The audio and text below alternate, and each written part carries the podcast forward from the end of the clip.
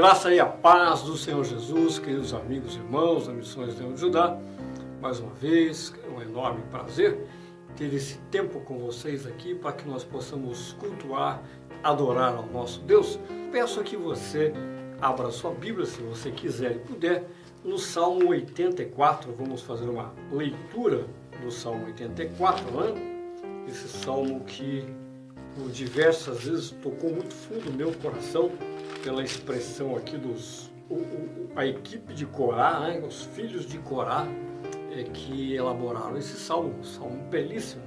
E começa dizendo assim o salmo: Quão amáveis são os teus tabernáculos, Senhor dos exércitos. A minha alma suspira e desfalece pelos atos do Senhor. O meu coração e a minha carne exultam pelo Deus vivo. O pardal encontrou uma casa e a andorinha ninho para si onde acolha os seus filhotes, eu, os teus altares, Senhor dos exércitos, Rei meu e Deus meu. Vamos parar um pouquinho aqui.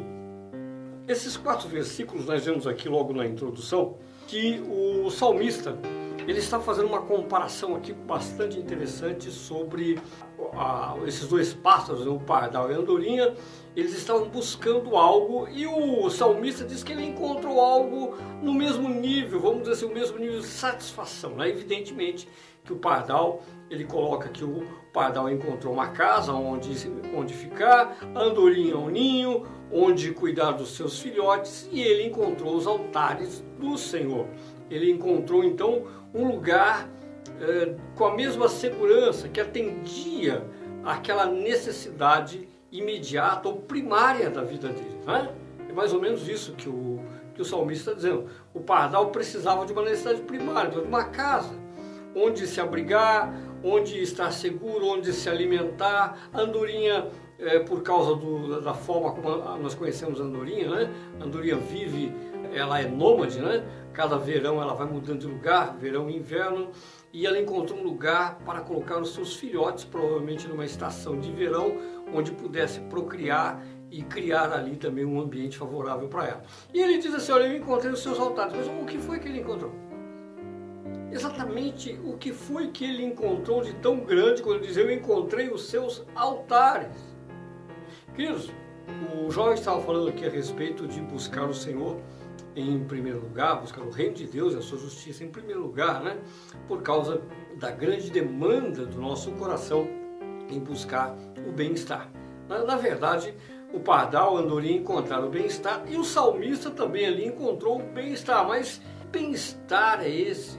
Seus altares, o que significa encontrar os altares de Deus e nesse ambiente encontrar resposta para uma necessidade primária? necessidade primária, sim, porque essa é a equivalência que o salmista está colocando ali quando ele compara o que ele encontrou com a andorinha pardal. Vamos lá. O que são os altares? Primeiro que o salmista está falando de mais de um altar. Ele não está falando de um único altar, mas está falando de altares. E o que nós tínhamos ali no templo, no tempo de Salomão, do tempo que Jesus Cristo andava em Jerusalém, né? e o tabernáculo de Moisés. Exatamente o que foi que o salmista quis dizer a respeito dos altares. Então, nós temos ah, dois tipos de altares. O primeiro altar, que era o altar de sacrifícios, o altar de holocausto, onde os pecadores encontravam então o perdão de Deus, a misericórdia de Deus. Vamos falar daqui a pouquinho mais sobre isso. E o segundo altar, que era o altar de ouro. O altar de ouro era um altar que ficava é, logo na entrada da, do Santo dos Santos, onde eram depositados a, a, o incenso que representa a oração. Ok? Então vamos gastar um tempinho só primeiro falando desse altar de ouro e depois nós vamos falar do outro altar, tá bom? O altar de ouro então é a representação da, de uma intimidade, de uma relação com Deus, onde o incenso era colocado todas as manhãs como símbolo daquilo que a gente faz, nós estamos fazendo hoje, culto das primícias. É, amanhecemos e queremos orar a Deus, queremos encontrar com Deus, queremos falar com Deus, queremos ser atendidos por Deus por causa de uma relação pessoal. Queridos, isso é para lá de maravilhoso quando a gente entende a natureza da existência do homem. Né? Eu creio que todos nós que cremos na existência de Deus, no Deus Criador e sustentador de todas as coisas, nós o colocamos como Deus exaltado. E como Deus exaltado e perfeito e absoluto Criador de todas as coisas, e nós nos comparamos com Ele, eu pelo menos me sinto como realmente um grão de areia diante do oceano. Né? Então, se você foi na praia, você pega um, tenta pegar um grão de areia, um único grãozinho de areia, e compara com o tamanho do oceano, é o que nós somos aí, e ainda assim erramos na proporção. Então, o Deus é imenso. E, e, e esse altar de ouro significa um, um, uma permissão de intimidade, uma permissão de relacionamento, significa uma posição de honra e de destaque que, como eu, eu escrevi aí na chamada do culto, né, nós não podemos jamais entender, jamais entender que buscar a presença de Deus é um fato, de, é, um, é um enorme privilégio que Ele está nos dando de estar diante da presença dEle. O altar de ouro, o posicionamento do altar de ouro, ele também vai aparecer lá no livro do Apocalipse, né? Mas o altar de ouro representa isso. Olha, eu quero ouvir vocês, eu quero ter vocês aqui perto, eu quero os meus filhos falando comigo e apresentando diante de mim suas, os seus pedidos. Eu quero que vocês peçam, eu quero que vocês me busquem. Eu quero que vocês, é, já que vocês dependem de mim, eu quero que vocês encontrem em mim a fonte. Basicamente é isso que o Senhor, é, é assim como o Senhor se expressa ao permitir o altar de ouro diante do, do ato, diante do Santo dos Santos. Ok? Então, uma representação maravilhosa. E isso é um enorme privilégio, ao contrário do que muitos pensam. Puxa, tem que orar, ah, que fado, de manhã, eu tenho, para ser abençoado, eu tenho que todo dia de manhã orar. Todo dia eu tenho que ler a Bíblia, que fado. Não, não, fado, eu, eu, eu penso ao contrário, né? Fado é eu pensar que eu tenho que agora deixar a presença de Deus e tenho que. Agora tem que trabalhar aquela canseira, né? Tem que ganhar dinheiro, tem que isso, tem que aquilo e tal. E todo dia, todo dia, todo dia, todo dia, quando, como está lá no Salmo 128, né? É, o Senhor dá àqueles que são os filhos dele. Durante a noite, enquanto nós estamos dormindo, o Senhor já está preparando a sua provisão, a minha provisão. E quando eu falo em provisão, eu não estou falando só de dinheiro, não estou falando só de comida. Provisão é tudo que vem da, da parte de Deus para a nossa vida. Sabedoria é provisão. Ah, então, hoje, agora, nesse momento que nós estamos aqui meditando na palavra de Deus, nós estamos recebendo uma provisão do Senhor. Nós viemos encontrar o Senhor nos átrios do Senhor, viemos ter um maravilhoso encontro com o Senhor nessa manhã e Ele está provendo para nós a palavra, o entendimento, a sabedoria da diferença entre gastar toda a minha energia, gastar todo o meu esforço atrás de coisas que vão se consumir, não é verdade? Você, vamos pensar no caso de um assalariado. Você trabalha o mês inteiro, recebe o seu salário, que é o resultado dos, do mês trabalhado, e o que acontece com ele? Ele se multiplica na sua mão? Não, ele se dilui. Ele vai se diluir em impostos que você paga, taxas impostos, né? ele vai se diluir em, em, alimento que você compra, em combustível que você usa, em passeios e tal, e no final do mês praticamente alguns ainda conseguem reservar alguma coisa, mas a maior parte é, realmente vai ver o seu salário diluído e não vai restar nada. Ah, você tem uma empresa, você tem uma empresa, queridos, eu sei que é ter uma empresa, e sei que o empresário, de um modo geral, ele é mais escravo da empresa do que o empregado que trabalha para ele. Né? Ele é mais escravo porque a responsabilidade dele é muito maior. Ele trabalha o mês todo se preparando para se manter vivo no mês seguinte, de pé no mês seguinte. O nome da empresa dele está no mercado no mês seguinte, sem protesto, sem dívida com fornecedor e aquela coisa toda, pagando todos os funcionários e tudo mais. Né? Então é, é, é, é muito desgastante isso Eu não vou dizer que não tem o seu, a sua recompensa, né? nós busca, porque nós, quando nós buscamos tanto ser empregado como é, ter uma empresa, nós buscamos o, retorno disso e se for abençoado por Deus, maravilha, mas essa é a diferença. O átrio está no altar do Senhor, está no altar de ouro do Senhor, vai fazer toda essa carga deixar de ser tão penosa. Por quê? Porque qual é a garantia? Onde está a garantia de que a minha vida vai ser menos penosa quando eu estou fazendo uso desse altar de ouro que o Senhor proporcionou para eu usar, para eu estar na presença dele. Qual é a garantia? A única garantia que nós temos é a fidelidade de Deus. É a fidelidade de Deus. Vamos pegar o, o versículo aqui que o Jó citou, né, em Mateus 6,33. Buscai em primeiro lugar o reino de Deus e a sua justiça, e as demais coisas serão acrescentadas. Bom, quando eu estou buscando a presença do Senhor, é, não é um ato religioso, como ele disse, não é, não, não é só o, ato religioso, assim, ó, ó, tô aqui, tá bom? Ó, amanheceu, tô aqui, tô falando com o Senhor, por favor, o Senhor me abençoe e tal, isso, aquilo e tal. Não, não, não, não, não, não. Vamos parar com esse negócio. É um relacionamento, pessoal. Eu, eu quero me relacionar, Senhor, eu quero te conhecer mais. E é disso que o salmista está dizendo. Vale mais, nós vamos chegar lá, vale mais um dia nos seus atos do que o resto da vida mil fora da tua presença. Por que vale mais? Por que é tão bom? Porque nós temos que crescer em fé e ter certeza. A minha relação com Deus é perfeita, porque Ele faz da relação, da nossa relação, uma relação real e perfeita. Não é um fardo, é uma relação espiritual. Sim, a dificuldade não é tempo que eu gasto com Deus. A dificuldade é eu conseguir entrar na dimensão espiritual, eu sair da dimensão natural para a espiritual. Isso exige esforço, isso exige uma determinação do coração.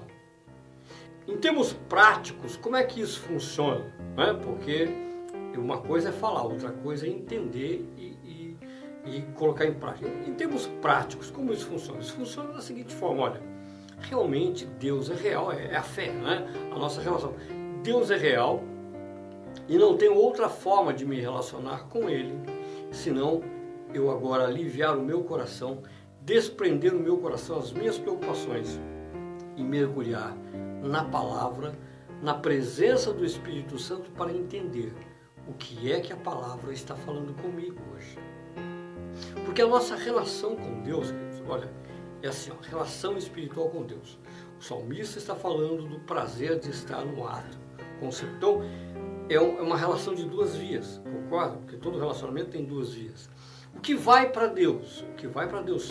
O meu coração, as minhas palavras. É isso que vai para Deus. Ah, mas eu, e o dinheiro? Não, o dinheiro fica na terra, né? Você entrega o dinheiro para a igreja, você entrega o dinheiro, você faz esmolas, o dinheiro fica na terra. Deus, ele recebe os, o coração com que você ofertou. Mas Deus não pega o dinheiro, o dinheiro já é dele, né? Ele não pega de dinheiro, não vai para o céu. Você não pega o dinheiro, ele não joga, não manda para o céu.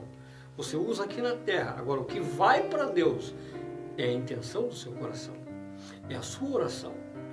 Que vai para Deus é aquilo que você declara, é aquilo que realmente você realmente você sente por Ele. Isso vai para Deus. Isso está no altar do Senhor, tanto o altar de ouro, daqui a pouco nós vamos falar do altar que era o altar de bronze, ok?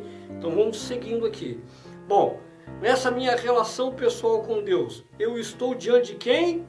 De Deus. Desse Deus imenso.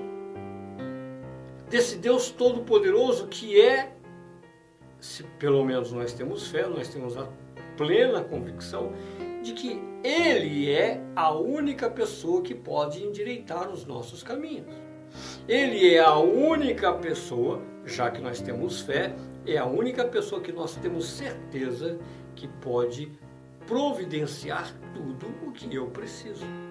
Então não tem sentido, o menor sentido, eu me aproximar de Deus achando que é um fardo.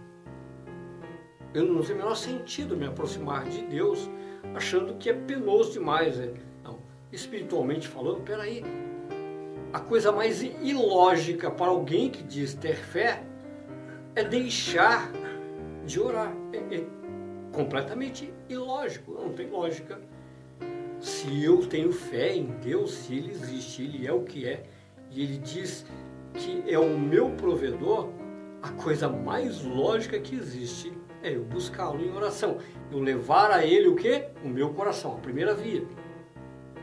Eu tenho prazer de estar no altar do Senhor. Eu tenho prazer de colocar no altar do Senhor a minha petição de todo o meu coração. Confessar ao Senhor que eu sou dependente dele. Eu tenho prazer nisso porque é a única, única garantia de que eu serei atendido. Por quê? Por uma coisa que todo cristão tem que saber. Eu sou incapaz de garantir o meu sustento. Eu sou incapaz de levar adiante os meus planos. Mas Ele é capaz. Então a primeira via, eu levo a Ele. Hã? Eu elevo o meu coração ao Senhor. E a, a outra via, o que vem, que na verdade é, só vai o meu coração porque já veio antes, né? Porque nós já recebemos antes a revelação, a salvação e tudo mais. Então, meu coração agora de manhã quer estar na presença do Senhor. E agora vem a, outra via, aquela via que é a resposta do Senhor de várias formas. A resposta do Senhor, ela não é, é linear, a resposta do Senhor, por ser sobrenatural, por ele ser onipotente, onisciente, onipresente, nós não sabemos o espectro que ela vai atingir, mas ela vai atingir tudo aquilo que realmente eu preciso. Então, quando vem a resposta do Senhor, vem em sabedoria, em discernimento, em inteligência, vem em provisão, vem em amor, amor derramado no nosso coração, que vai só aumentando, esse relacionamento só vai aumentando. De várias formas, o espectro da resposta de Deus vai nos alcançar em todas as áreas da nossa vida. Em todas as áreas da nossa vida, por causa da onisciência, onipotência, onipresença dele, onde for necessário. Guarda bem isso, onde for necessário, porque Deus é, ele, ele não vai cumprir a nossa vontade, porque a nossa vontade ela é normalmente carnal. Se Deus fosse conduzir a nossa vontade é, a vontade de todos os homens de acordo com a vontade natural, o mundo já teria acabado em guerra já faz tempo, né? já teria explodido, arrebentado com tudo por causa do egoísmo dos homens de modo geral. Então não. Então Deus, ele responde de acordo com a sabedoria dele, de acordo com a vontade dele, o plano perfeito dele para a nossa vida.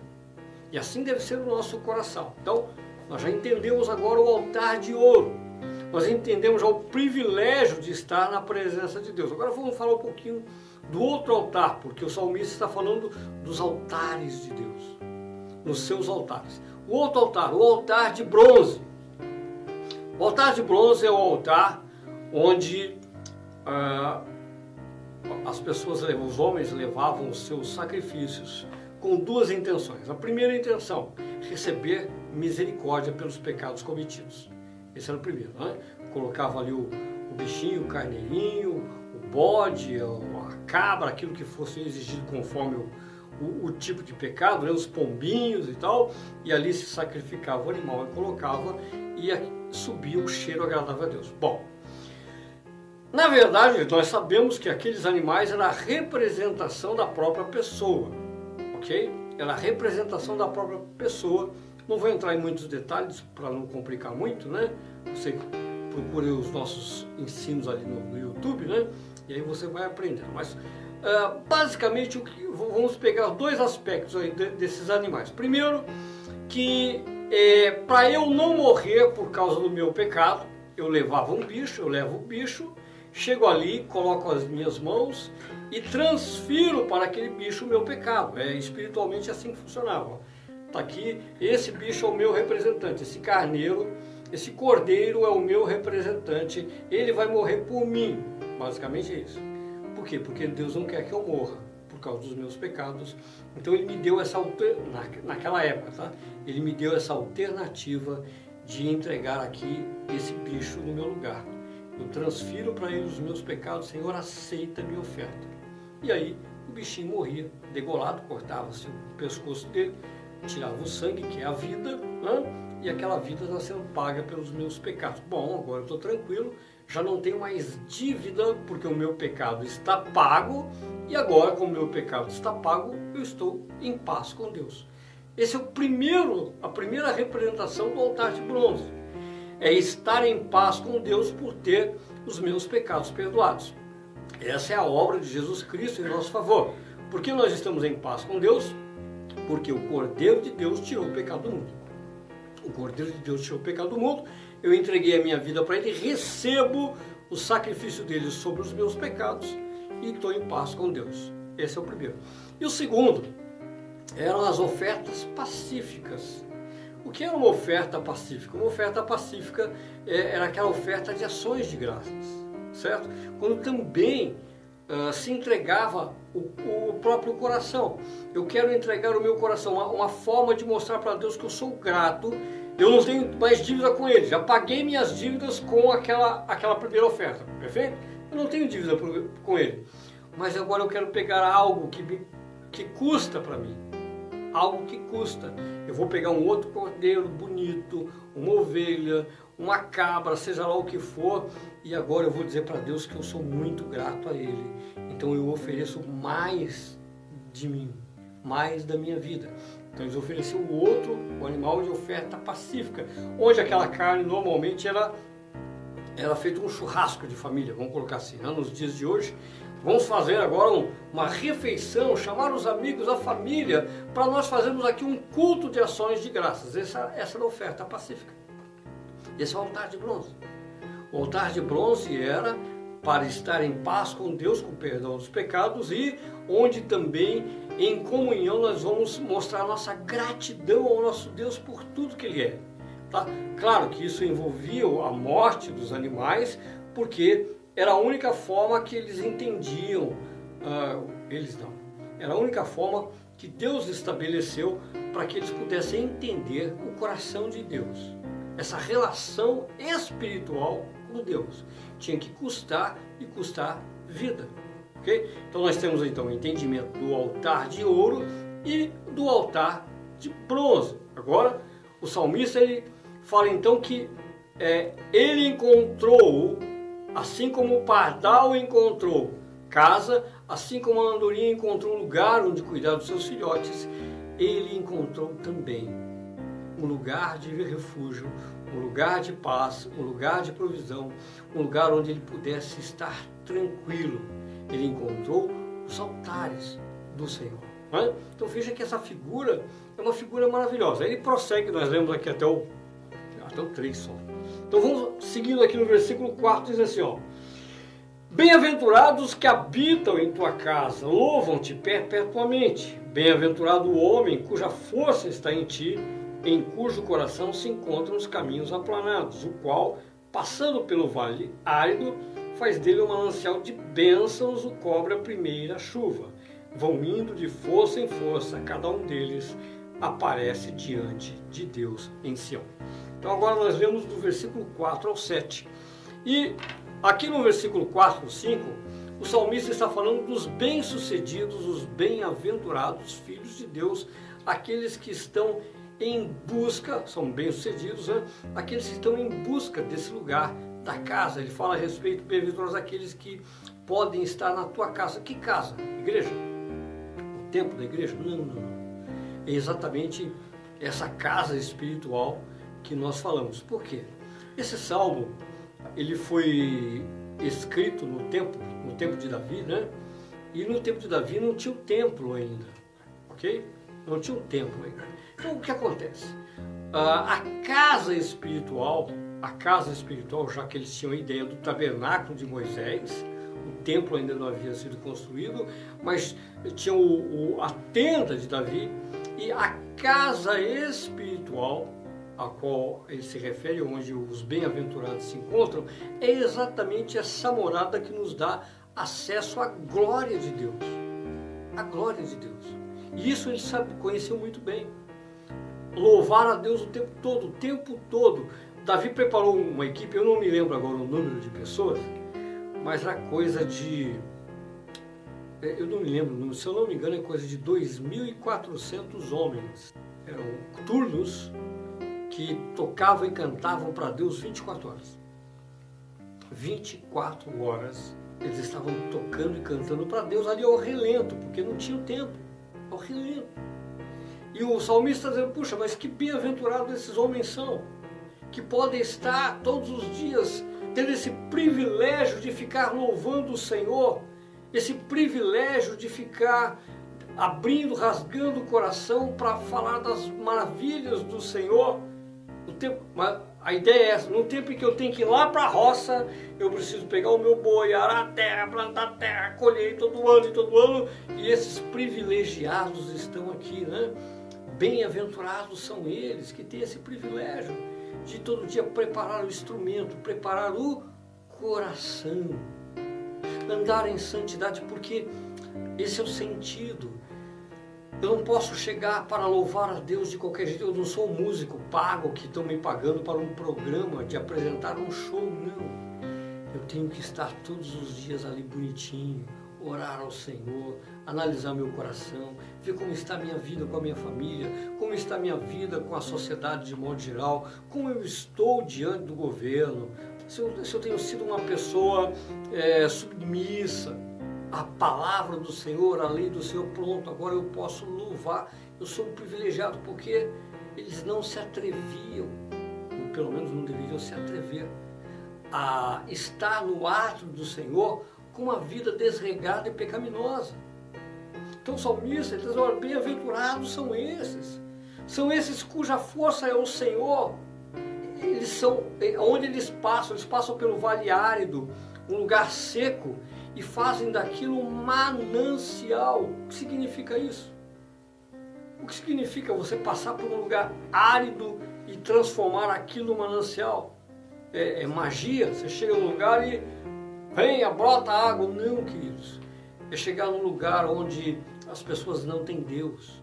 Chegar num lugar onde as pessoas estão em plena miséria espiritual. Abrir a sua boca, abrir o seu coração e falar das maravilhas do Senhor e apresentar às pessoas esse Deus maravilhoso. Então você passa pelo lugar árido e faz daquele lugar árido, aquele deserto árido onde é habitação de demônios, um lugar onde a presença de Deus vai ser constante naquele lar. Vai ser constante naquele coração, naquela pessoa que você encontrou, uma pessoa amargurada, uma pessoa longe de Deus, uma pessoa distante das bênçãos e você vai fazer daquele lugar um manancial. Você vai ligar uma pessoa, uma família ao manancial das águas eternas, profundas, salvadoras de Deus. Isso é ser bem-sucedido. É esse bem-sucedido aí que faz do braço do Senhor a sua confiança, é aqueles que estão rumando para Sião, aqueles que estão seguindo para o lugar de salvação eterna. É disso que o salmista está falando. Olha que, que quadro perfeito, que quadro maravilhoso que o salmista pinta aí de pessoas que realmente têm prazer em estar na presença de Deus. Por quê? Porque são pessoas que reconhecem o benefício de estar na presença de Deus. Porque, porque uma pessoa buscaria viver esse relacionamento com Deus se ela não tivesse fé que realmente Deus é o sustentador da sua vida. Por quê? Não teria porquê, não, não, não teria motivo do salmista estar escrevendo essas coisas se ele não tivesse a perfeita consciência ou experiência de que realmente Deus é quem ele diz que é. Se não tivesse a perfeita revelação de que realmente a palavra de Deus está dizendo ou está me encaminhando para viver essa verdade de habitar nos atos do Senhor, contemplar os altares do Senhor e permanecer na casa dele todos os dias da nossa vida. Repetindo que a casa dele não é uma igreja templo, mas a casa dele é estar realmente na presença dele espiritualmente e tendo a certeza que não importa onde você esteja, né? Não importa onde você esteja agora, na sua casa, no trabalho, é, numa viagem, no ônibus, não importa onde você estiver ouvindo essa mensagem, entenda que o importante é como o seu coração se dispõe nesses altares, como o seu coração vai, vai se relacionar com os altares do Senhor, que hoje é, nós temos o nosso sumo sacerdote Jesus Cristo sobre esses altares para apresentar diante do Pai todas as suas ofertas de todo o seu coração. Bem, receba essa mensagem, medite nessa palavra, aplique isso na sua vida todos os dias, não só os domingos, né? mas hoje, como costumo dizer, todo domingo né? é, um, é um dia especial, o primeiro dia da semana, e é um privilégio começar a semana já falando com o Senhor e apresentando a nossa família, apresentando o nosso coração. Então vamos orar. Senhor amado, santo e glorioso Deus, em nome de nosso Senhor Jesus Cristo, mais uma vez, Senhor, nós queremos reconhecer aqui, Senhor, que o Senhor é Deus soberano, que o Senhor é majestade sobre todo o universo, sobre tudo que o Senhor criou, o Senhor é proprietário de todas as coisas e tem direito sobre a massa, direito sobre as nossas vidas, as nossas famílias, Pai. E nós pedimos que o Senhor receba, meu Deus amado, o nosso culto, receba o nosso coração, a nossa vida sobre os seus altares, com ações de graças por tudo que o Senhor tem feito, Pai, e que o Senhor venha responder, meu Deus amado, a nossa petição, a nossa oração, Senhor, abençoando a nossa casa em nome de nosso Senhor Jesus Cristo. Como ministro da tua palavra, eu abençoo a vida desses meus irmãos que estão agora presentes comigo e aqueles que haverão ainda de ouvir essa mensagem, Pai, e a família desses meus irmãos para uma semana debaixo da tua graça, debaixo da tua paz, que todos aprendam, Senhor, a estar com grande motivação, Senhor amado, sobre os seus altares, Pai, para contemplar a tua glória. Senhor, eu oro e te agradeço em nome de Jesus.